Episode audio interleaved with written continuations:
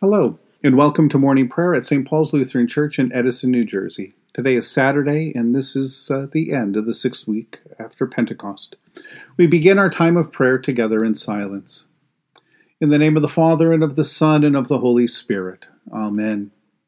O Lord, open my lips, and my mouth shall proclaim your praise. Glory to the Father, and to the Son, and to the Holy Spirit, as it was in the beginning, is now, and will be forever Amen. Give glory to God, our light and our life.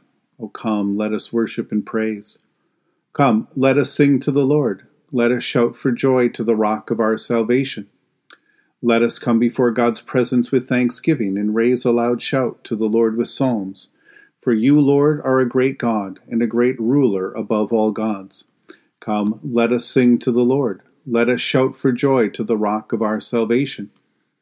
In your hand are the caverns of the earth, the heights of the hills are also yours. The sea is yours, for you made it, and your hands have molded the dry land. Come, let us sing to the Lord. Let us shout for joy to the rock of our salvation.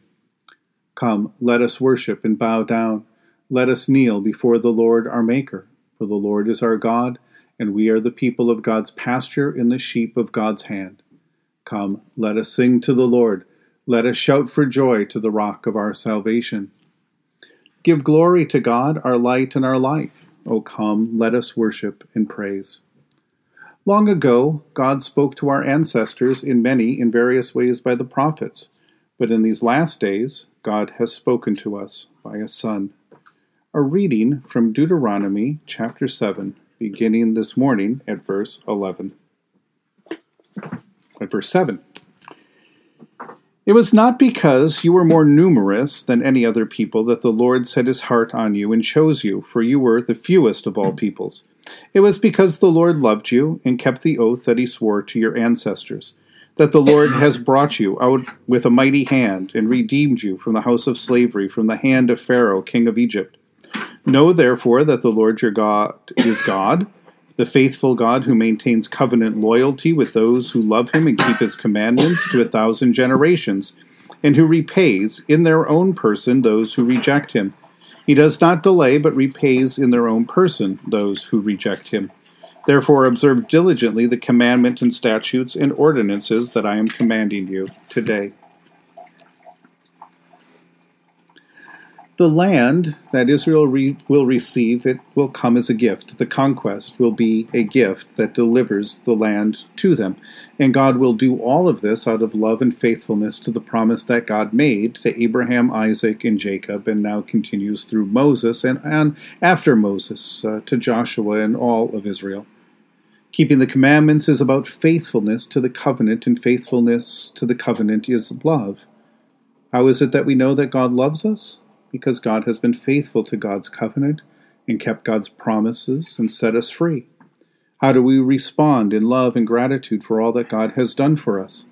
By trusting so completely in the Lord that we keep and observe all that God commands, that we love what God loves, that is, our neighbor. In Jesus Christ, the Lord has kept the promise that extends even beyond this covenant.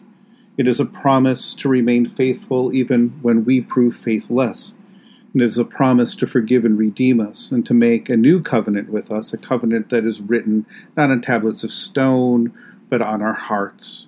We have been saved by God's grace and love and faithfulness through the faith of Jesus Christ. So, how do we know that God loves us? We look to the cross. And how do we respond in love and gratitude for all that God has done for us? By trusting Jesus and keeping his commandment to love one another as he loves us. In the tender compassion of our God, the dawn from on high shall break upon us. Blessed are you, Lord, the God of Israel. You have come to your people and set them free. You have raised up for us a mighty Savior, born of the house of your servant David. In the tender compassion of our God, the dawn from on high shall break upon us. Through your holy prophets, you promised of old to save us from our enemies from the hands of all who hate us, to show mercy to our forebears and to remember your holy covenant. This was the oath you swore to our father Abraham, to set us free from the hands of our enemies, free to worship you without fear, holy and righteous before you all the days of our life. In the tender compassion of our God, the dawn from on high shall break upon us. In you, child, shall be called the prophet of the Most High, for you will go before the Lord to prepare the way, to give God's people knowledge of salvation by the forgiveness of their sins. In the tender compassion of our God, the dawn from on high shall break upon us, to shine on those who dwell in darkness and the shadow of death, and to guide our feet into the way of peace. In the tender compassion of our God, the dawn from on high shall break upon us. The Lord be with you. Let us pray. Mighty God of mercy, we thank you for the resurrection dawn, bringing the glory of our risen Lord, who makes every day new. Especially we thank you for the sustaining goodness of your creation, for the new creation in Christ and all gifts of healing and forgiveness, for the communion of faith in your church, for the gift of relationship with others. For what else are we thankful? Merciful God of might, renew this weary world, heal the hurts of all of your children, and bring about your peace for all in Christ Jesus, the living Lord. Especially we pray for the Church of Jesus Christ in every land, and especially for the people, the ministries, the leaders of St. Paul's. We pray for those who govern the nations of the world, for people in countries ravaged by strife and warfare, for all who work for peace and international harmony, and for all who strive to save the earth from carelessness and destruction. For who else and for what else do we pray? Almighty and everlasting God, you have brought us in safety to this new day. Preserve us with your mighty power, that we may not fall into sin nor be overcome in adversity. In all that we do, direct us to the fulfilling of your purpose through Jesus Christ our Lord. Amen. Lord, remember us in your kingdom. Teach us to pray. Our Father, who art in heaven, hallowed be thy name. Thy kingdom come, thy will be done, on earth as it is in heaven. Give us this day our daily bread, and forgive us our trespasses, as we forgive those who trespass against us. And lead us not into temptation, but deliver us from evil. For thine is the kingdom, and the power, and the glory, for ever and ever. Amen. Let us bless the Lord.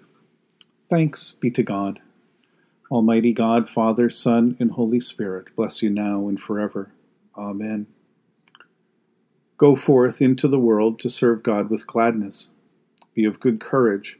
Hold fast to that which is good. Render to no one evil for evil. Strengthen the faint hearted. Support the weak. Help the afflicted. Honor all people. Love and serve God, rejoicing in the power of the Holy Spirit.